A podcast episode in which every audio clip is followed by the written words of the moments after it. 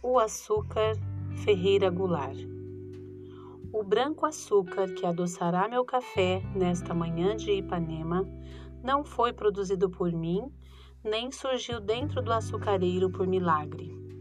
Vejo-o puro e afável ao paladar, como beijo de moça, água na pele, flor que dissolve na boca. Mas este açúcar não foi feito por mim. Este açúcar veio da mercearia da esquina e tampouco o fez o Oliveira, dono da mercearia. Este açúcar veio de uma usina de açúcar em Pernambuco ou no estado do Rio, e tampouco o fez o dono da usina.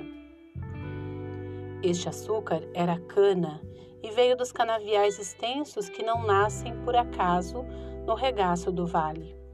Em lugares distantes, onde não há hospital nem escola, homens que não sabem ler e morrem de fome, aos 27 anos, plantaram e colheram a cana que viraria açúcar.